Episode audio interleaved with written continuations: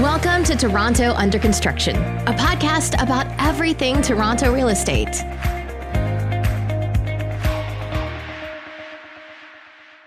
Welcome to Toronto Under Construction, a podcast about everything Toronto real estate. I'm your host, Ben Myers. I'm here with my co host, Steve Cameron of Cameron Stephens Mortgage Capital, the sponsor of our show. Steve, how's it going? Yeah, it's going great. Good to be back. The summer months are upon us. Real scorcher out there. Well, well, you could say the temperatures are heating up just as much as the real estate market. So Ooh. we have a great guest. To, we have a great guest to talk about that heating up of the market. Why don't you read off the bio? I will. Uh, it's uh, it's an exciting day for us to have this guy on the podcast. It's someone that I've known for, believe it or not, almost ten years, uh, and I whom I met really before he was a real developer. He wouldn't like me saying that, but I'm saying it. Um, he was born in Dammam, Saudi Arabia, while his father was working abroad as a doctor. From there, they moved to Jeddah and ultimately to Montreal, a few cities in the US, and ultimately he landed in Burlington after completing two separate degrees at both Sheridan and Brock. From there on in, there was no looking back. Tariq Adi founded ADI Developments with his brother, who I'd be killed if I didn't mention a few times on the show, Saud Adi, in 2007. Today, they are a major player in the Berlin development space and making moves into other markets across the GTA. The firm focuses on high rise, low rise, and mixed use developments with an impressive 1,215 units sold since 2012 and 520 million of gross sales. The existing portfolio includes nine projects and 3,632 residential units with a gross value of 1.96 billion. Ladies and gentlemen, it is our pleasure to welcome Mr. Tariq Adi to the Tuck podcast. Welcome, my friend. Welcome. Hey guys, how are you? Thank you. Uh, thank you for having me. It's uh, it's an honor and a pleasure to be here with you guys. Thank you Perfect. for joining us. How was the uh, how was the intro? Any uh, any mistakes? What do you give it on a rating out of ten? Did I get at least like an eight and a half on that? I think you yeah, I'd give you an eight, eight and a quarter maybe. Ooh, tough, tough, tough crowd. Okay, we're in for a tough one, Ben. Yeah. Well, well, Tariq, we want to talk about your career a little bit, how you uh, you started uh, in the industry. I understand you were starting out renovating homes. So why don't you tell us a little bit about uh, about that? Yeah, I mean, uh, you know, we started. Uh, Saud and I started at a pretty young age. I think we were uh, 24 and 25 at the time, um, and obviously had big uh, goals and ambitions of of, uh, of doing development. And uh, you know, naturally, we're we're first generation doing this, so you know, we weren't handed a portfolio or you know offered the opportunity to to work for family uh, prior to starting. So uh, we had to start, and we had to start small. And so, you know, we were in the Burlington area at the time, and uh, you know, the the thing was is you, are looking to get into you know multifamily types of properties that are still attainable to uh, to an individual, and Hamilton kind of provided. Uh, that opportunity, and I think at the time cap rates were like 10% or 12%. They might still be hovering around that that range, not on the new stuff, but uh, I remember one bedrooms were renting for 500 bucks a month, and uh, a two bed was about 700 bucks a month. Um, and so, so yeah, naturally, I mean, we we uh, we acquired a few uh, few properties that we converted over to uh, to income properties and disposed of, and uh, you know, built a small uh, war chest to start doing some development. and then it started with a with a townhouse site uh, in in Burlington that we uh, that we acquired, and I actually uh, remember seeing the good folks at uh, Cameron Stephens uh, when we first arrived. I actually just told this story recently to somebody um, where uh, you know we met with with Steve Camp, and, and, here we are. First development, really have no clue what we're doing. Um, and don't tell me that. Don't tell me that. Steve was uh, no, no, no, no. You like you said story. you told me you knew everything that was going on back then. Yeah, well, hang on. So maybe not then, but uh, so sits there and uh, you know listens quietly, and uh, you know once uh, once I was done, he kind of you know folded his book and goes, "Look, you seem like good guys. um, why don't you go get this one done and I'll do number two for you guys? No problem. And so this is camp, right? Yeah, Steve Camp. Yeah. So, uh, so we took off and obviously uh, we're a little bummed out, but uh, nonetheless, we were able to, uh, to, to secure the site, secure a partnership and ultimately get it done. And I called Steve again. Um, just when we were under construction. So likely would have been three years later or, or, two and a half years after that once we got zoned and we were built. And uh, I drove him to the site. I asked him to have coffee in the area and uh, drove him to the site. And uh, we pulled up in front of me. He goes, What's this? I go, That's the site that you told me to go get done and you'll do number two. And he goes, Okay, do you have number two? I was like, I sure do. Let's go for a drive and have a look at it. So uh, the next project was the modern. And sure enough, Cameron Stephens uh, you know, we, we managed to get some experience and learn what we were uh, we were doing, and uh, we got the modern done after that one as well. So that's uh, that was an interesting story I wanted to share. Sticks with me. Um, so I'll yeah. never I'll never forget. Sometimes I look back at pictures of uh, there was a topping off party at the modern, and I was there, and you mean so I think we uh, we were just doing like a little presentation to everyone else there, all the workers and some of the buyers and investors, and we looked like we were 18 years old in the picture. yeah, I know. Wearing like really baggy suits with like terrible. Yeah, I remember that. And you had like a Gucci belt on and a Gucci shoes, Prada sunglasses. Yeah. yeah. Hey man, it was uh it was cool though. Definitely uh you know, I I think I still have those pictures too. Um yeah, no, it was, it was uh it was great, great time, great memories for sure. And then you know, from there we just went off on a on a bit of a buying spree. Started acquiring more more sites. Um, and then obviously naturally the projects got larger and uh, and and here we are today with the with the portfolio that you uh, you just mentioned earlier. So.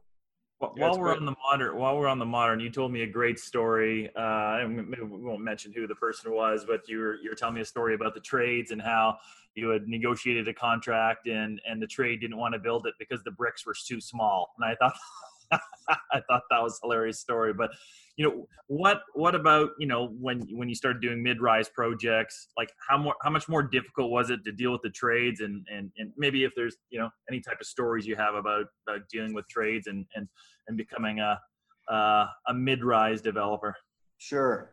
Um, I mean, look, it's uh, it was it was a smaller project, so there's there's uh, there's a challenge where it doesn't get too many people excited or, or doesn't really get them out of bed, right? And so, you know, the other part of it was we were um, we were effectively building a a concrete kind of build where the the local market was more accustomed to some stick frame kind of stuff, and so we had a different kind of you know trade altogether that was more you know used to the larger commercial projects versus the the smaller kind of townhouse residential projects. So you know, I remember at the time it was it was challenging to to find trades that were even willing to come out to that area, um, and and then you know two, um, you know, we had extreme challenges with you know trying to deal with a market that was really I think hovering at 360 a foot, 365 a square foot, and we needed to sell at four or 410 a foot to make the thing work. Um, and I remember, you know, we were selling 400 square foot units for like 160,000 bucks. Um, so yeah, I mean, there was challenges, and then uh, I think we had uh, like at the time, I remember masons were in huge shortage. I think we couldn't even find a mason to bid the job. Um, there was, I think we had three of them start, and then before they started, just never showed up, uh, and so we had to uh, we had to deal with that. But look, I mean, mid-rise forms are, um, you know, they're they're messy. They're tough to do. They're they're uh, you know they're they're longer. They're shorter. They're they're more linear. They're spread out over more square footages. So you know you've got more complications, more uh, you know more connections, more returns, more upturns, more beams, uh, more softening, more waterproofing. Um, you know more material that gets you know laid across a, a linear area. It's like you know, you talk to any builder, podiums are the absolute worst part of a, of a high-rise tower, and it's basically that you're building a bunch of podiums, right? Yeah. Um, which are Good very complicated and messy. So yeah, it was a bit of a challenge at the time for sure. You guys learned a lot. It was a good place for you guys to cut your teeth and actually really understand, you know, what went into building a building. I remember when you made the decision too to go concrete over stick. Uh, a lot of people thought you were crazy. They thought it was going to be drastically more expensive. but you guys were adamant that that was the way to go. It was a better product long term. It was better for soundproofing, obviously, better quality, more durability. On and on it goes. And right. obviously, they made the numbers work. Um, but you know, it wasn't without a lot of critics, I guess I could you would say along the way, telling you that uh, who are these young guys thinking they're going to build a four-story concrete building? Yeah, I mean, look, with I, I just find you know I hate to sound negative, but you know with our in our industry, the the the experience and the old players are kind of so entrenched that when you're a new player, there's always like, yeah, you know, we'll see if they're around in a couple of years, right? And so uh, that's kind of always been, uh, you know, the the fuel that drives us is to prove uh, prove the critics wrong. And I will say, you know, we were, you know, I think I was 31 at the time, uh, and and uh, you know maybe Saud was 30, maybe even 29 um, and, and I could say that, you know, our first concrete build was actually profitable, right? Like we, we delivered a profitable project. And I could tell you, not a lot of uh, developers can say that on their first, you know, one to three builds, let alone their first one, right? And so, yeah, I mean, look, it was tough. Uh, we had to be extremely frugal. We had to be, you know, extremely uh, cost conscious building the thing, but uh, it, it teaches you a lot. It makes you a better builder for sure. How did you? We had a previous guest. We had Barbara Lawlor on there. How did you get Baker to go out to, to Burlington? Funny story there too. So, uh, so, so here's the thing, right? Like, like I said, it goes. Did Barbara sell for you at, at Modern, or is she just? Yeah, done- absolutely, she did. Yeah. So going back to it, I mean, it was like it was hard to get people out of bed to even look at Burlington as a as a as a real thing or a market that was going to be successful. So, you know, I, I could say we single handedly created a condo market there um, everything from educating you know the public around the APS and and you know what a typical condo APS looks like, closing adjustments which they were not accustomed to. Um, you know there really hadn't been much, and so I remember we were looking for someone to sell this thing, uh, and I was like, let's call let's call Baker and see you know what what they have to say. And sure enough, we uh, we met Barbara. I think their office was up on Bloor and Church at the time, uh, and and uh, met Barbara in, in her boardroom and uh, you know, it was one of those things where she's selling big towers. They were, you know, probably doing a billion a year in real estate sales.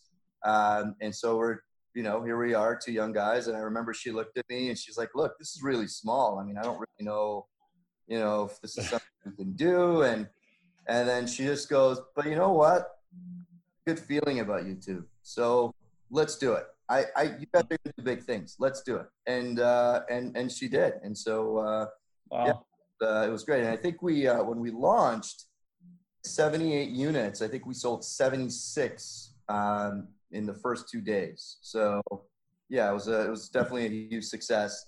Um, and then obviously we moved on to doing Link and doing Nautique and, and other things, and, and, Barbara was there for us as well. So uh, yeah, I mean, look, it was uh, it was it was uh, definitely a, a moment in history for sure. awesome. So before we get into uh, the next few projects, you, you and uh, you and your brother had an interesting upbringing. Your father was a doctor. He uh, a lot of people have asked you guys along the way how you got started. This is a huge capital intensive business, and you know you got to do a couple small projects to get to get your feet growing. You know, how, how did you guys get started, and what sort of were some of the life lessons you learned, and what did you bring with you as being immigrants to Canada? And um, you know, what what lessons did you learn? I, I guess I would say um, from your parents and and your surroundings that have made you guys successful and, and giving you giving you the ambition and, and the nerve. You know, it takes takes a lot of guts to get started in this business. You know, even doing the link and being criticized by all these people who had been doing. You know, this you know third generation family is telling you that you're not going to be around in five or ten years. You know, to have the uh, to have the thick skin to to make it through that, it's not easy. Right.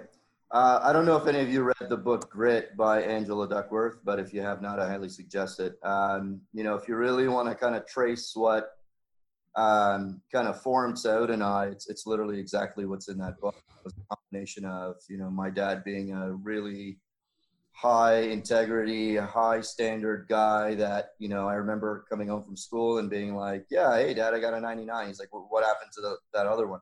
Right and uh, you know it was question. I mean, what did happen to it? Where, where he was super, super tough, um, and again, you know, the grit talks about you know how do you raise gritty kids.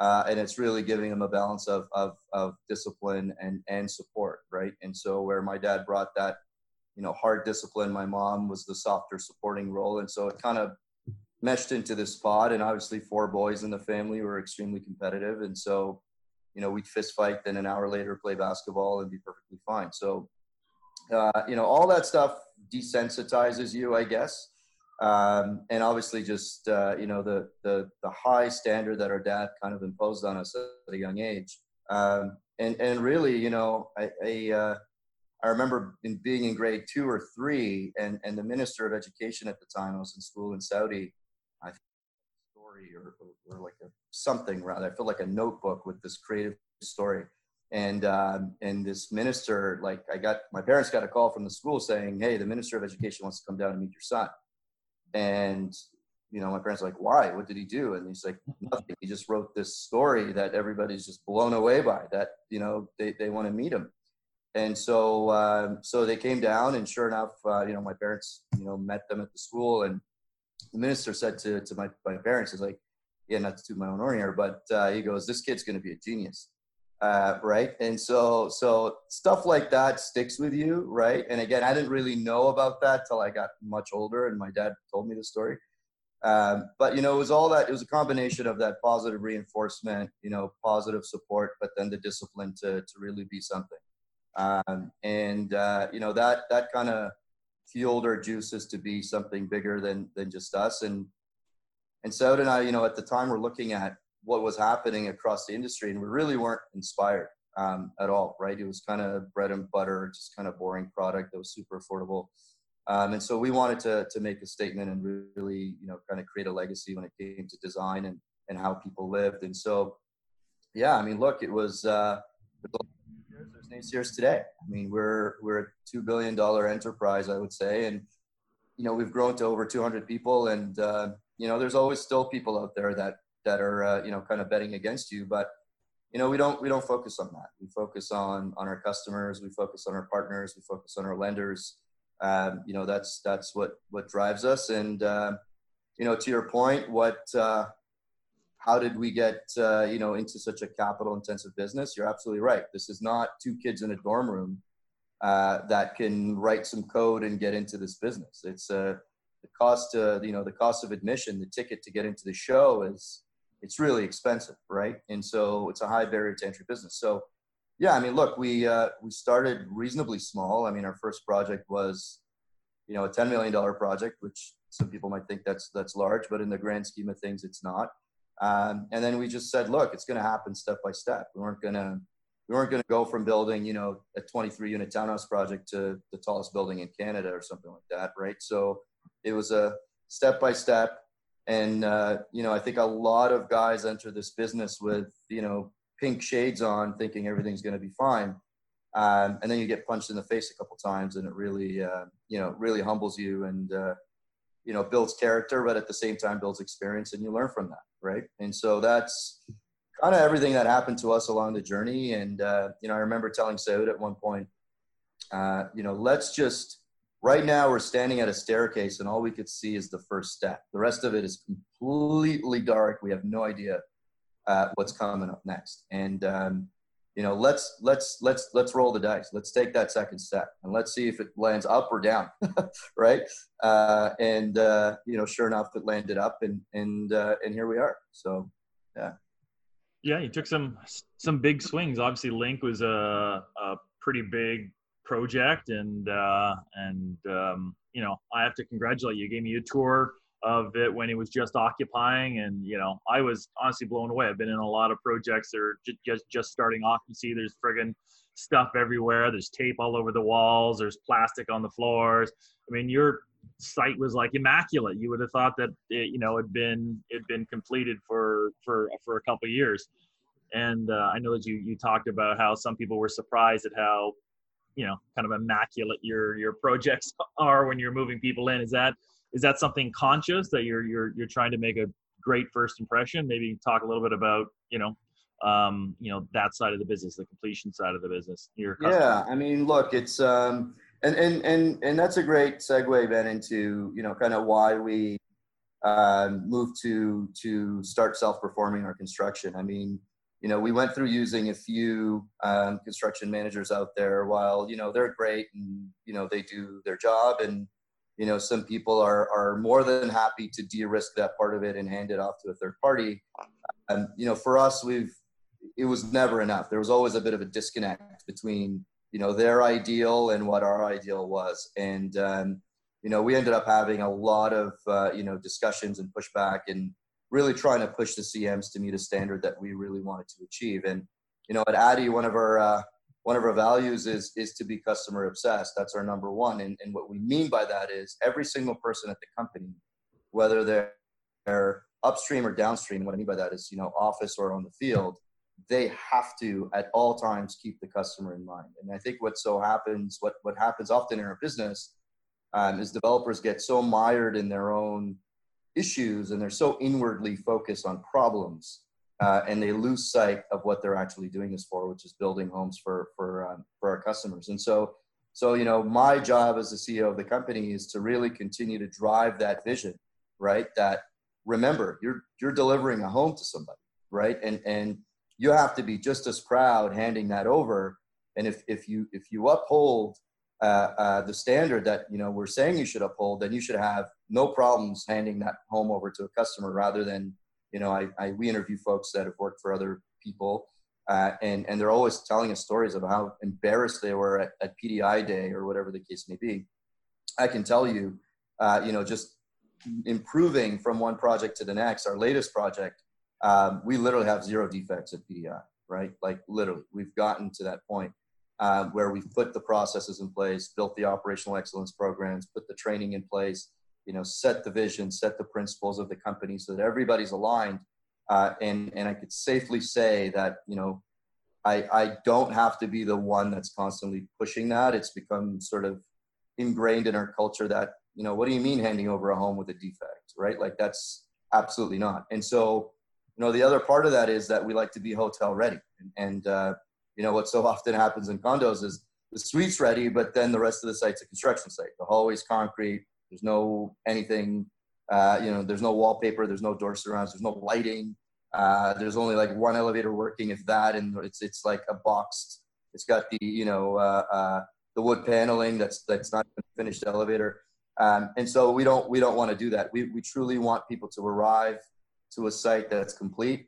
Hallways are complete, all access is clear, your parking garage is painted, it's spotless, the landscaping is in, all the lighting is in. Um, so that's something that you know takes time to do and work on, and you know could delay your occupancies, but you know we're not taking the short short view on this, right? And so um, you know our goal is 100% customer satisfaction and zero defects, and so I could safely say we're we're working towards that.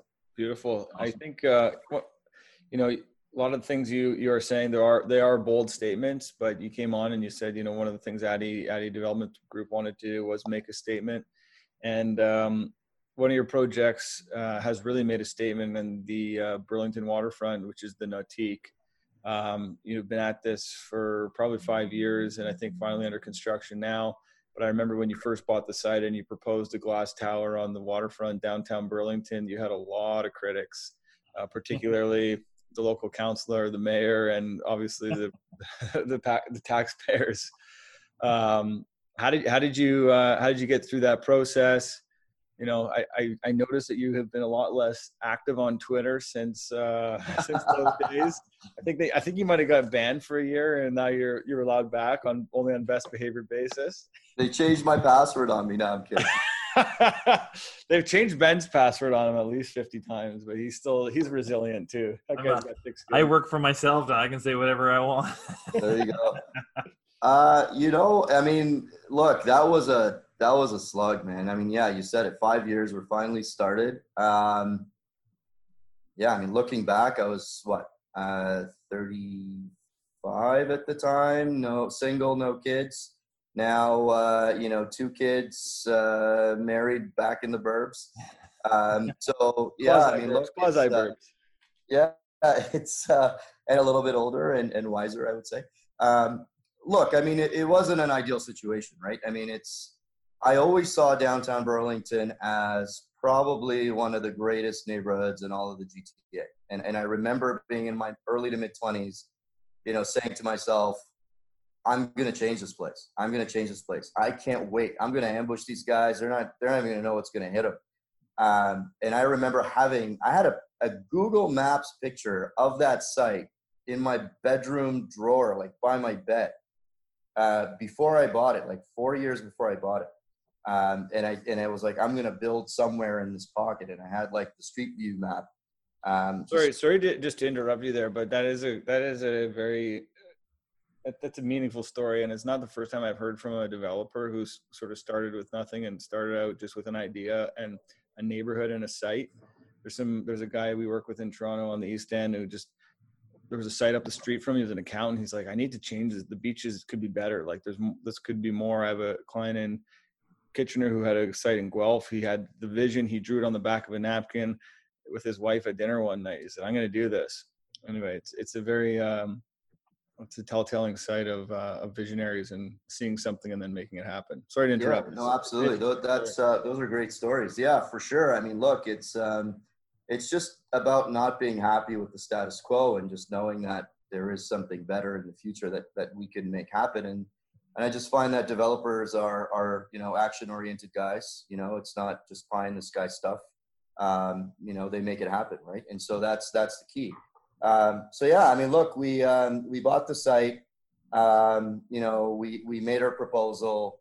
Um, you know, I, I, I I'd like to say we were kind of misled at the same time as well because we brought in our schemes early on and showed them a very tall tower, um, and and you know we weren't we weren't turned away or we weren't given feedback like we were crazy. We were told to make the application, uh, and so we made the application. Uh, you know, timing in hindsight could have been better. We we submitted it during an election um, which then just became the topic of the election. And obviously, they all took a stand to it because that's what you know the neighbors wanted to hear and what the constituency wanted to hear.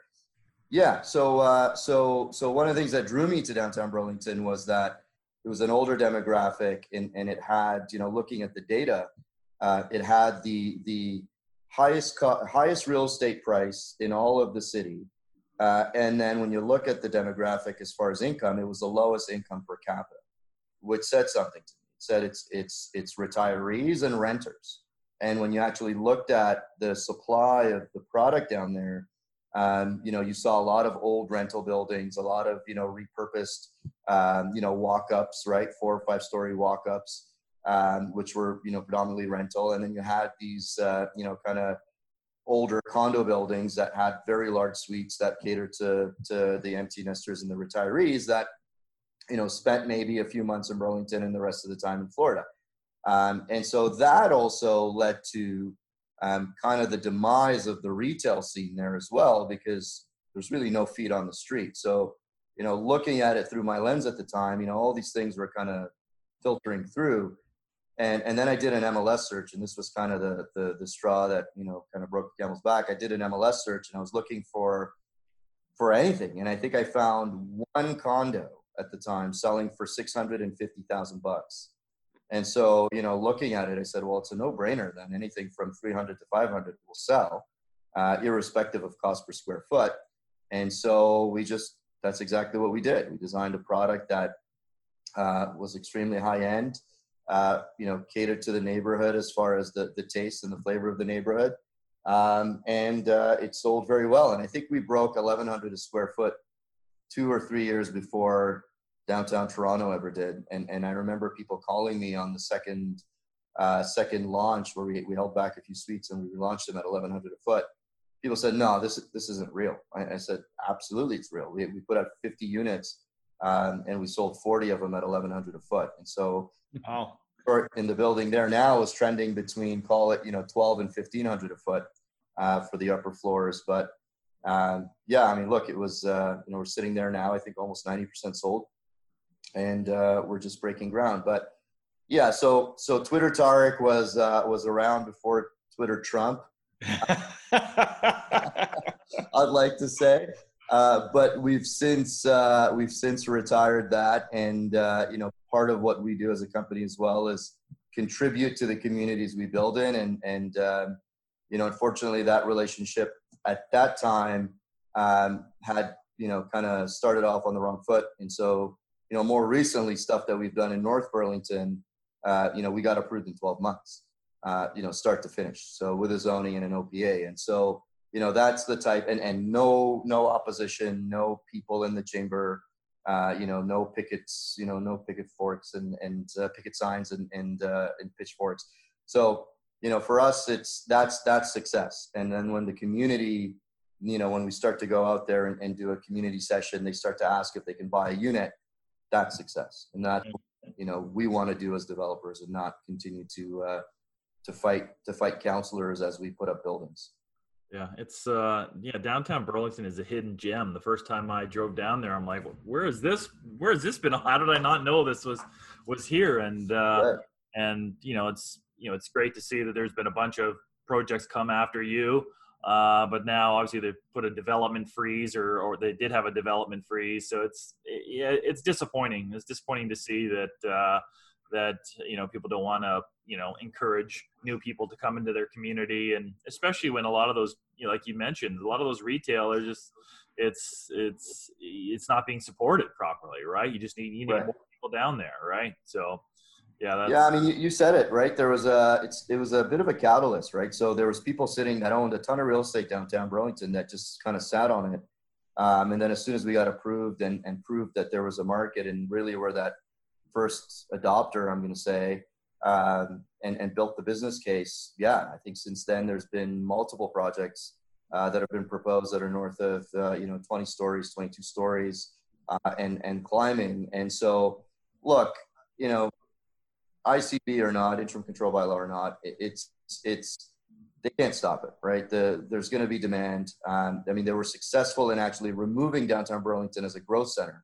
Uh, so there will be development. I don't think it'll be as tall, which is uh, you know good for the folks at Nautique because it will be like the tallest building there for uh, for quite some time. How many stories are you at Nautique? Twenty six. And how many stories are they across the street, just to the south there, with the hotel? Uh, so they're at 22, I believe, and then the hotel is, I think, eight or 10 stories. Okay, yeah, and then and then, um, isn't there another one under development just a little bit further east? Is there another one um, by City Hall? Well, so that whole that whole um, Lakeshore, Old Lakeshore precinct is is already starting. So people are already making applications. Uh, the neighbor directly adjacent to us has already put in for an application for a similar size tower as Nautique. Um, and again, they're, they're caught in the freeze. Uh, you know, Brookfield recently made a huge acquisition by the Burlington Go. Um, we're proposing something very soon that's very large at the Aldershot Go. Um, so yeah, I mean, look, there's a there's a lot of activity happening because look, at the end of the day, you know, one of the draws for us as a developer for investors investing alongside us is that we know the suburban market where where a lot of the you know more entrenched established families were downtown Toronto and now with costs being prohibitive on the development side they're they're being kind of forced out to either you know North York, Vaughan, uh, Etobicoke, Mississauga. We've already been been in the burbs, right? So we've we've been out there uh, we know the, the, the, the, the fundamentals of developing the financial, you know, metrics and fundamentals of developing the suburbs.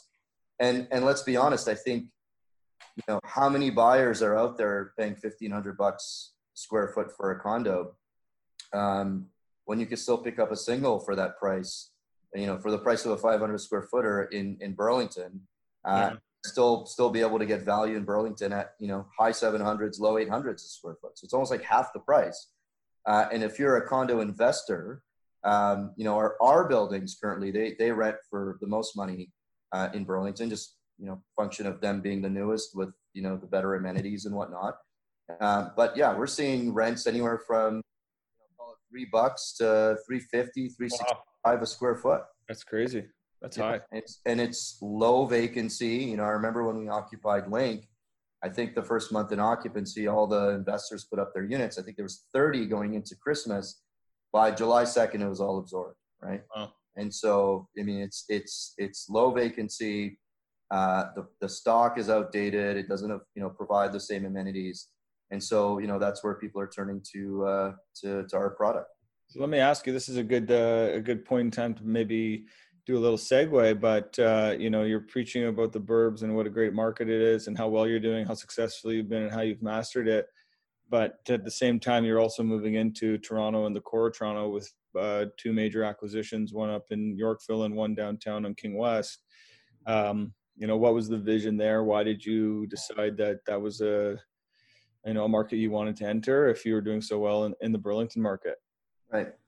Well, it got to the point where I think we had like 3,100 units in Burlington, and uh, you know I think we had like four sales centers open, kind of across uh, across the city. And uh, you know I look at the sales reports, and it's literally the same people hitting all the sales centers because we get the, the, reports and stuff. Um, and and we were starting to compete with ourselves, right? And so um, you know from a diversification perspective, um, looking at Toronto, I mean, we also didn't want to be known as just the Burlington guys. You know, they used to always be like, oh, you know, Tariq and Saud, oh, the Burlington.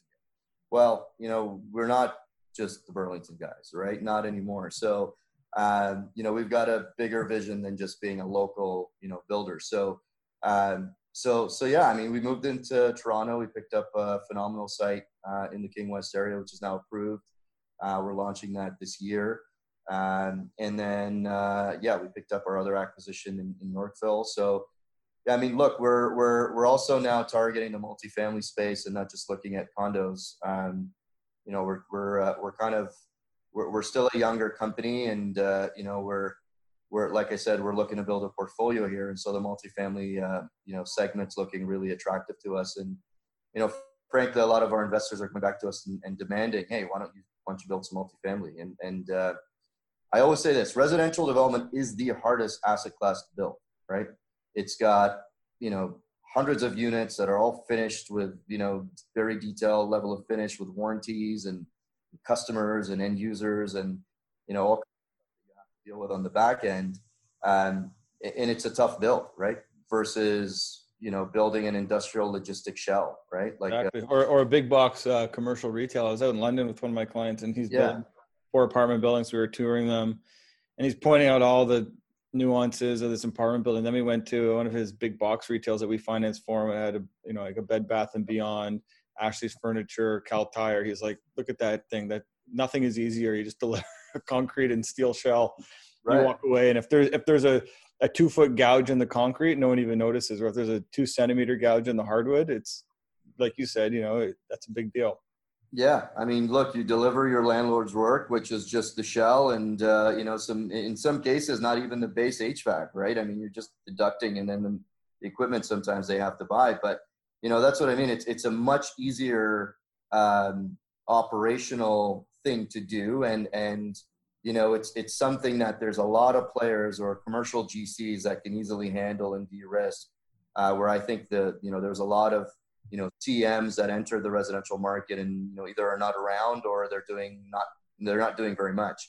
Uh, so yeah, I mean, look, the residential space is tough, uh, and so naturally progressing to the multifamily stuff um, just made sense for us. And uh, you know, rather than you know sell condos to investors, now we can you know kind of rent direct um, and and deal with with managing an asset again up to our standard. Because what happens is you build these great buildings uh, and then you hand it over to uh, uh, you know a property manager. And you know my uh, my saying is this: you're building a Mercedes, and then you're handing it off to Hyundai to service it, uh, right? And then you know they they cut it up and reduce the budgets and delete things, and it starts to you know deteriorate, and they're not keeping it up because they don't want to spend the money. So you know we find that there's a bigger opportunity thinking life cycle, thinking 20, 25 years ahead uh, and really being tenant focused. And, and, you know, what we're finding in the multifamily space is from a management perspective, it's still very much a mom and pop business. Uh, where they're relying on a super to run the building, he collects the rents, he leases it. Um, you know, there's not that level of uh, sophistication around the property management side. And I find just looking and doing research at, you know, into what's happening in the U.S., they're just so far more advanced just based on how much older they are and how much bigger they are. Um, so there's a huge opportunity in the Canadian space for you know a, a tenant focused, a tenant obsessed kind of model uh, where you're putting the tenant in the heart of it and not just looking at, at them as a pain in the ass that's asking you to fix their sink. Uh, right? Yeah. Let me ask you something though on the on the multifamily or the the PBRs, as uh, some people like to call them, purpose built rentals. You know, we're four months into COVID. COVID has had a negative impact on uh, rental rates. It's it was I think the report says you know depending on who you read, eight to twelve percent. Must be tough to do a pro forma for a rental building today in this market, or or are you not concerned because the buildings you're looking at won't occupy for three or four years?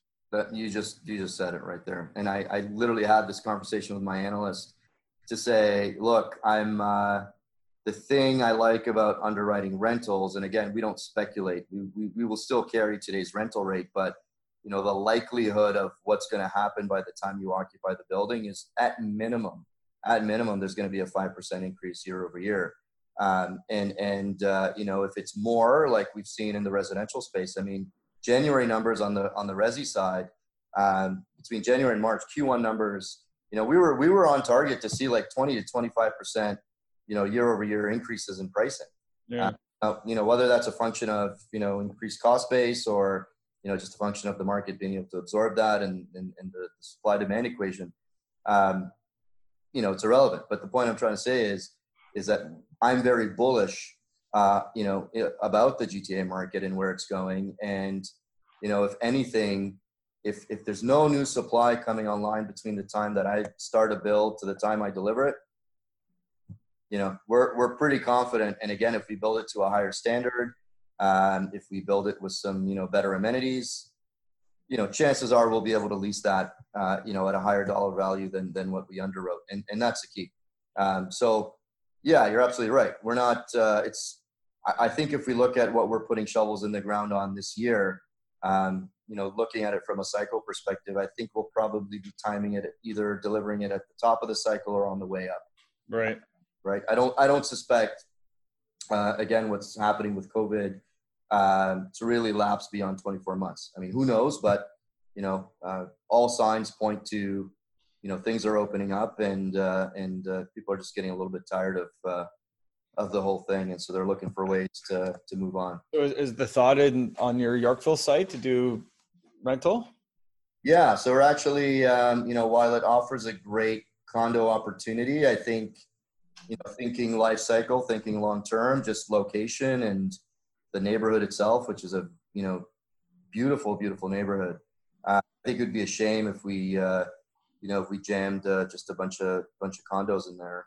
Um, and and frankly, you know, looking at you know where that market's going, it's it's trending upwards into 17, 1800 bucks a square foot. I'm, I'm hearing there's another site on Prince Arthur that might launch in the 2000 a square foot, but again, they bought the site, you know, over 450 a foot. Yeah. Um, we, we, we, we didn't pay that much, but, um, you know, yeah, it's looking more, it's looking more attractive for sure as a multifamily site.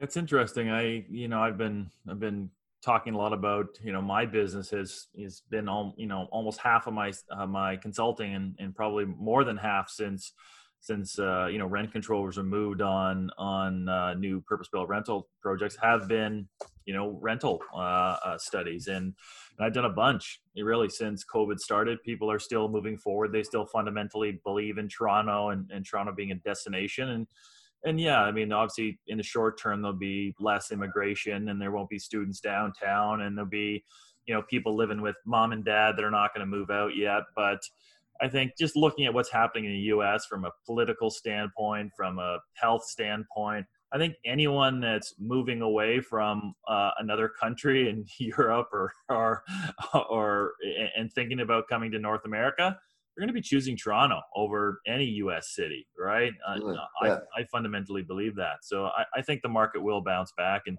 and to your to your point on the on the property management, yeah, there just doesn't seem to be any established brand. So I have some of my clients ask like, who should manage this building? And, and so I just point them to to Rhapsody, which was uh, right. a, a, U.S. company that that uh, you know the guys at Woodburn brought up because they weren't satisfied with the people that were managing the projects up here. So um, so right. and, and they're extremely busy. I mean, if if you're lucky to get a you're lucky to get a call back from those guys, right? With with with how busy they are, right? So yeah, you're right. Look, I um, we have a stable we have a stable economic uh, climate. Uh, we've got an extremely regulated, um, you know, banking system, which is you know in the tough times is great because we don't have these massive, you know, boom and bust cycles like the U.S. has. Um, you know, where the, you've got these kind of local banks that you know loan anybody money that's got a heartbeat, right? And so, you know, we've got system. We're very stringent around, um, you know, what we accept from buyers as far as mortgage approvals. They have to be bona fide. They have to be legitimate. You know, Schedule One banks. Um, and and again, you know, looking at the tech movement and the tech boom happening downtown Toronto. Um, you know, I'm hearing now that the, the tech talent in Toronto is some of the best in the world, right? And and that's why you're seeing Amazon's, the Microsofts, the you know the Salesforce jobs. Um, and so so you know for for for us, those people need a place to live. I think you know average salaries for for for the people in the tech space are anywhere from 100 to 150,000 bucks a year. Um, and and some companies are actually paying relocation costs and housing costs and stuff like that for some of the the talent. So, um, but I've been saying something for years about the Toronto market. I think with with where costs are going, uh, there's an institutionalization of the downtown that's occurring, uh, and you could look at that trend over the last couple years.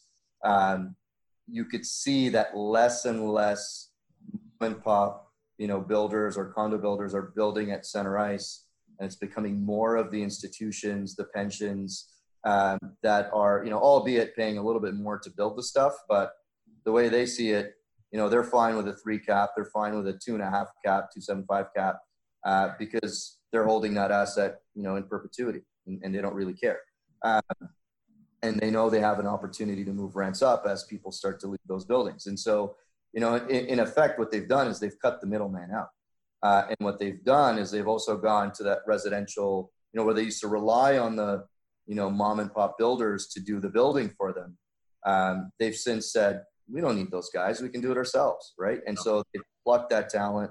They built a solid talent pool that you know understands development, and they're you know using any one of the bigger GCs to do the construction for them. Eh, like I said, again, they're paying more, but it is what it is. You just, you just you just mentioned though, like you know, a site being sold at 450 bucks a foot. I mean, a lot of the reason for this this institutionalization, if you want to use that word, is that the prices have reached a number that I don't think anyone ever predicted. You know, like the the the, the numbers are astronomical to buy buy a site in Center Ice downtown Toronto. If you want to use that as an example, um, right. there's not there's not that much capital that can chase these big sites anymore. So you're right; they're absolutely cutting out the middleman and um, you know there there is the, the professionals have taken over and and it's become you know it's become a professional business whereas maybe 40 years ago uh, and i've seen it even in my business and our investors and some of the people that we work with you know you had the the tradesman or you had the bricklayer you had the carpenter decide they were going to build the house themselves and they built 10 then they built 20 then they built 50 then they were building you know subdivisions and then into mid-rise and some high rise and some you know there's some builders out there who are still doing their own accounting.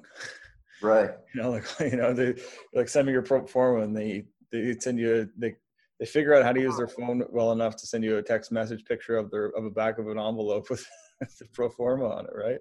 Right. But the business right. has changed a lot. I mean, those guys are are very few and far between, and it's much more institutionalized, um, you know, than ever. And that's sort of one of the things I've always watched with you and, and been admire, uh, you know, admire about you, you have got a, a, very clear vision as, as a leader. You talked earlier about, um, you know, the ID vision and, and values. Um, you know, you've been very much leading the charge at ADI for the last seven years. Is that seven years? Yeah. 13 years. Yeah, um, more than that. 13 now. Yeah. Coming up to 13. Um, wow. Um, but no, it's, it's, you know, it's been great to watch and, you know, what are, what are some of, uh, you know what what what drives you and and what are some of the uh, the key factors that have helped you sort of get out of bed every morning and keep the foot on the gas uh, you know what honestly it's it's it's the uh, it's it's the vision i mean it just uh, every day is a new challenge um, you know it's it's very easy to get comfortable and let inertia set in in this business right? And what i mean by that is we will do just fine um, you know building two 300 condo unit you know buildings every you know two to three years but we've got some aggressive goals um, that we've set as a company. And i think uh, you know what, what, we've set now is uh, uh, is a pretty aggressive acquisition and development goal to, to deliver. And if we deliver on it in the next three years we'll easily be the largest uh, you know builder in the gta probably in the country can you tell can you tell us what that goal is Yeah, so so we are targeting uh, 2,000 a year uh, closings um, starting the next two years, leading up to 5,000 a year in five years, and then doing that consistently. It's massive. Wow. Yeah. So, I mean, just to give you the gravity of what that means, and we've done some math. Uh, you know, that means there needs to be about 15,000 units um, of opportunity constantly entering the funnel um, or being looked at at least as it enters the funnel yeah. uh, every single year. So, so uh, you know that's that's huge, uh, and that's where you know again where the capital side of the business, uh, where we're launching ADI Capital Partners um, to attract that institutional capital, that high net worth capital in a very institutionalized format um, to to scale that that development and be the engine that that drives that right. So. Um, so yeah, I mean, look, there's a, we deliver great value to our investors um, and and our customers. Uh, you know, our vision is is pretty clear. Um, everybody at the company understands it. Uh, you know, I don't I don't think a lot of builders have a purpose. We actually have a purpose statement, and and it it, it goes you know something along the lines of not this is how it goes. It goes you know we exist to deliver value to our customers uh, and wow them with exceptional service and high quality places to live and work um, that delight through sustainability, innovation, and design. Right, and so um, and we we strive to contribute to the communities that we're in uh, and nurture our people. So, so not too many people can say they have a purpose or thought about it. And, and as, as easy as it sounds and as, you know, yeah, it's a cool purpose statement. It actually took our executive team weeks to come up with why we do what we do.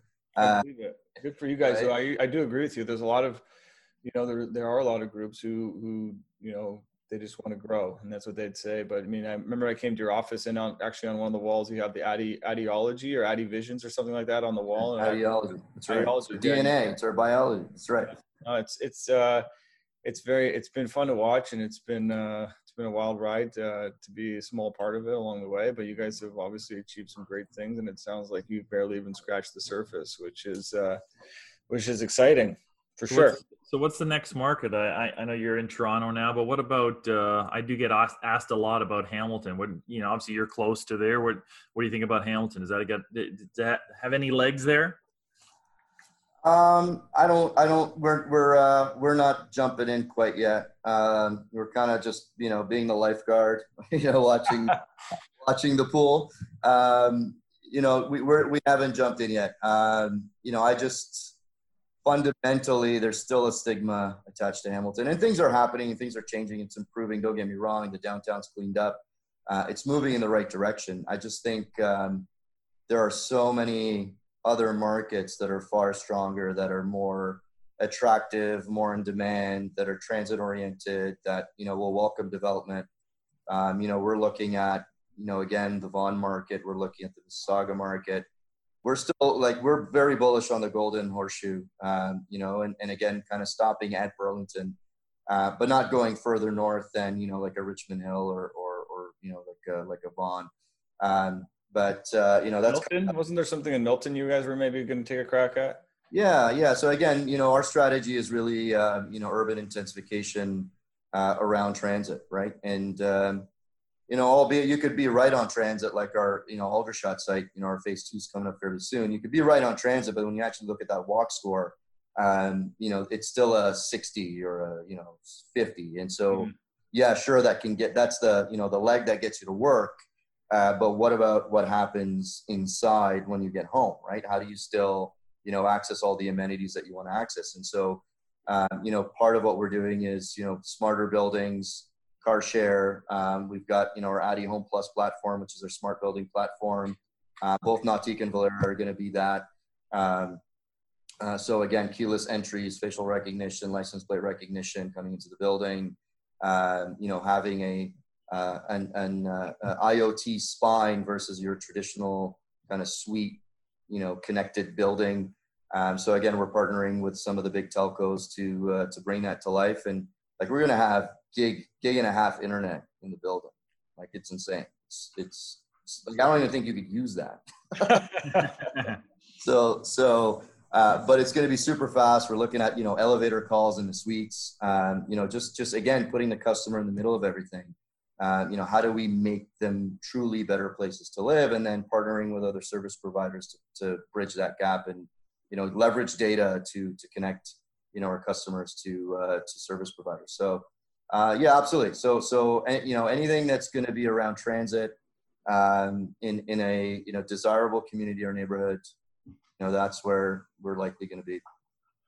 It's tough. It's tough. Like when I when I see all the projects and and they're you know adding different technology technology, but it's like uh you know these are four year lags between when you're you're selling or five year lags between when you sell and the building actually gets completed. It's, uh, I can't imagine how difficult it is to try to pick the winners and and try to be on kind of the leading edge of technology when things are just changing so quickly. Stuff that might have thought was really really cool five years ago is not as you know as uh, having a iPod deck in your wall for to hold your regular sized iPad. Right. not seeing right. very cool. Yeah. Anymore, so right? again, you have to future proof it, right? So that's a great point, Ben. I mean, you have to you have to future proof it, and you have to really believe that okay, is this technology going to be relevant? If this hardware needs to be swiped out or swapped out, can it be swapped out? Um, and then you know looking at if it's a you know if it's got some sort of you know operating system component to it is that updatable right? Can that update in the app store right? And and, and then update both your wall panel as well as your phone. So so yeah absolutely. I mean we have to be very cognizant of that. Um, and so all the technology that we're looking at is really in a way future proof but you know looking at prop tech it's a laggard laggard industry right? And and for that reason, right? You said it. You said it yourself. Number one, cost of admission is too high. So, like I said, kid in a dorm room that does not understand development or the fundamentals of development isn't going to come up with the next great prop tech idea. It's likely going to be somebody who's been in the industry, and most of the people that are in the industry are not really tech savvy. So it's going to take that next generation of leaders, um, you know, kind of my age and lower, I would say, or maybe more. I'm not going to take anything away from anybody, but you know, it's going to take. You know, you, you listen to Bruce Flatt talk, and he says, you know, the, the biggest regret he had was they never got into technology, right? Uh, and and so most of the real estate players did not look at technology as something they could leverage, uh, where we can. I mean, just to let you know, even recently, uh, we've pioneered an online sales platform that literally allows you to buy a condo off your phone, right? And pay your first deposit, sign your APS, and it gets done in under three minutes, right? And we built that. We actually partnered up with a group uh, in Toronto, and uh, and we built that, and we beta tested it, and it and it links to our you know availability models and our POS system, and and we built that, and it was a big investment that we made. Look at okay, where does that now? Where does that go? Well, it could turn into dynamic rental models, right? Like looking at the travel industry and how dynamic pricing works for the hotel industry.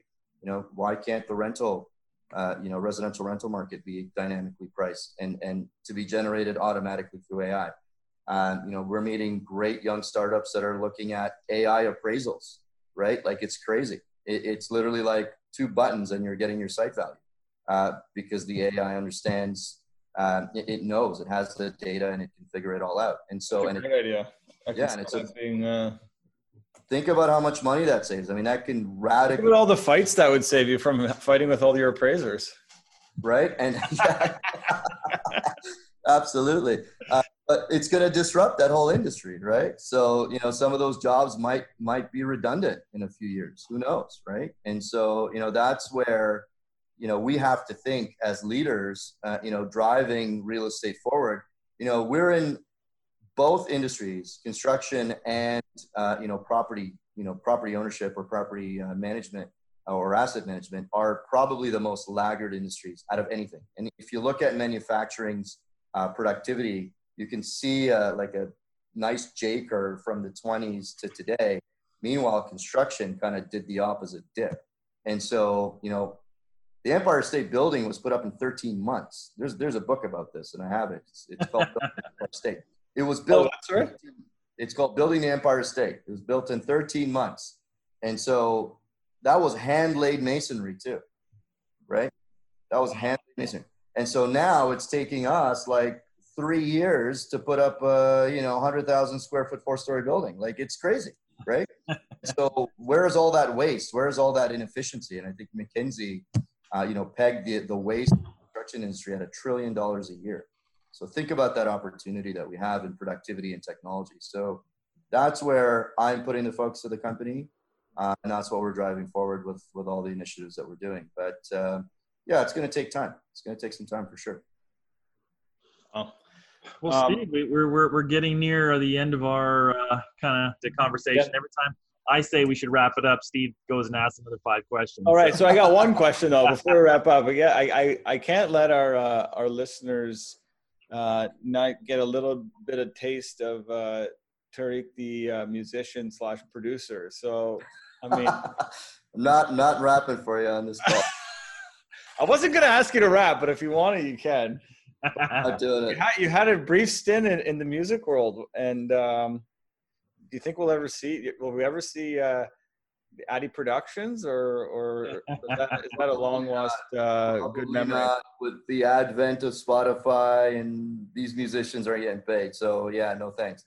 Uh, no, no thanks. I will still make music. Uh, you know, the uh, the occasional weekend, um, I'll get down there. I still have a little studio that I, uh, you know, fiddle around with stuff on the weekends. But it's it's mainly just production, and and, uh, and that's it. It's just a it's just an escape to stimulate some alpha waves. That's about it. Okay, I got to ask you about the alpha waves. You're big into uh, meditation. You're big into thinking, breathing anything you can do to wake up and be your 110% efficient and uh, your best self. Uh, you've told me many times, you know, sleep is the most important, and uh, even wear that ring that I've seen a few times in terms of like tracking your heart rate and all that stuff. Give, right. give, give us a little bit about that in terms of you know being the optimal optimal person that you you, you need to be to do what you do.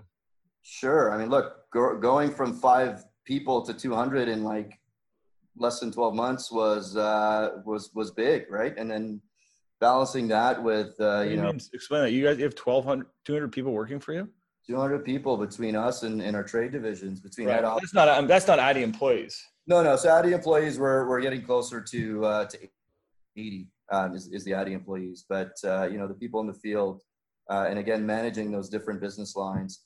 Look and, and having a family and you know all the demands on your time with you know social events and obviously covid now with all the you know you can feel that tension in the air that's kind of bubbling everywhere. And you know as productive as everybody has been uh, there's still some apprehension and some tension and anxieties right? And so yeah i mean look I'm, I'm a firm believer that you know for you to run a healthy enterprise as a leader you must be in peak shape right? And and it's like it's that you know metaphor when you're on the plane and they say you know before you put your kid's mask on you got to put your mask on right? Uh, and so if i'm not in peak shape how can i serve you know the people that work for us? How can i serve our customers? So yeah absolutely. I mean sleep you know i try to get eight hours a night i don't care what i prioritize it i track it i get data on it uh, ben you'd appreciate this uh, i got my fitbit on so I, I track all that stuff too yeah, so I, I use something called an Oura ring. So an Oura ring actually gets into more. It gets into actually your sleep your sleep cycles. It, it tracks your deep sleep, your REM sleep, your light sleep. Um, tells you it gives you a, a readiness number, which is you know based on all the variables and all the inputs, and it studies your trends over a certain amount of time, uh, and and starts to understand your patterns based on those trends. What is required to keep you in peak shape and keep your readiness high? And it looks at things like your HRV, your heart rate so yeah, absolutely. I mean, a big, uh, you know, I try to exercise at least, you know, four or five times a week, um, whether it's, you know, playing basketball or just, uh, uh, by the way, we got to do that, Ben. We got to get out to uh, City Builder. Yeah, you never came out to City Builder basketball. You, I got to get out there. I got to get out there. Just you want to come into plug, the post. Big plug. Uh, big plug for City Basketball, City Builders. Yeah, you are going to come in and get swatted by Big Ben. You know. Oh, I'm ready. Let's do it.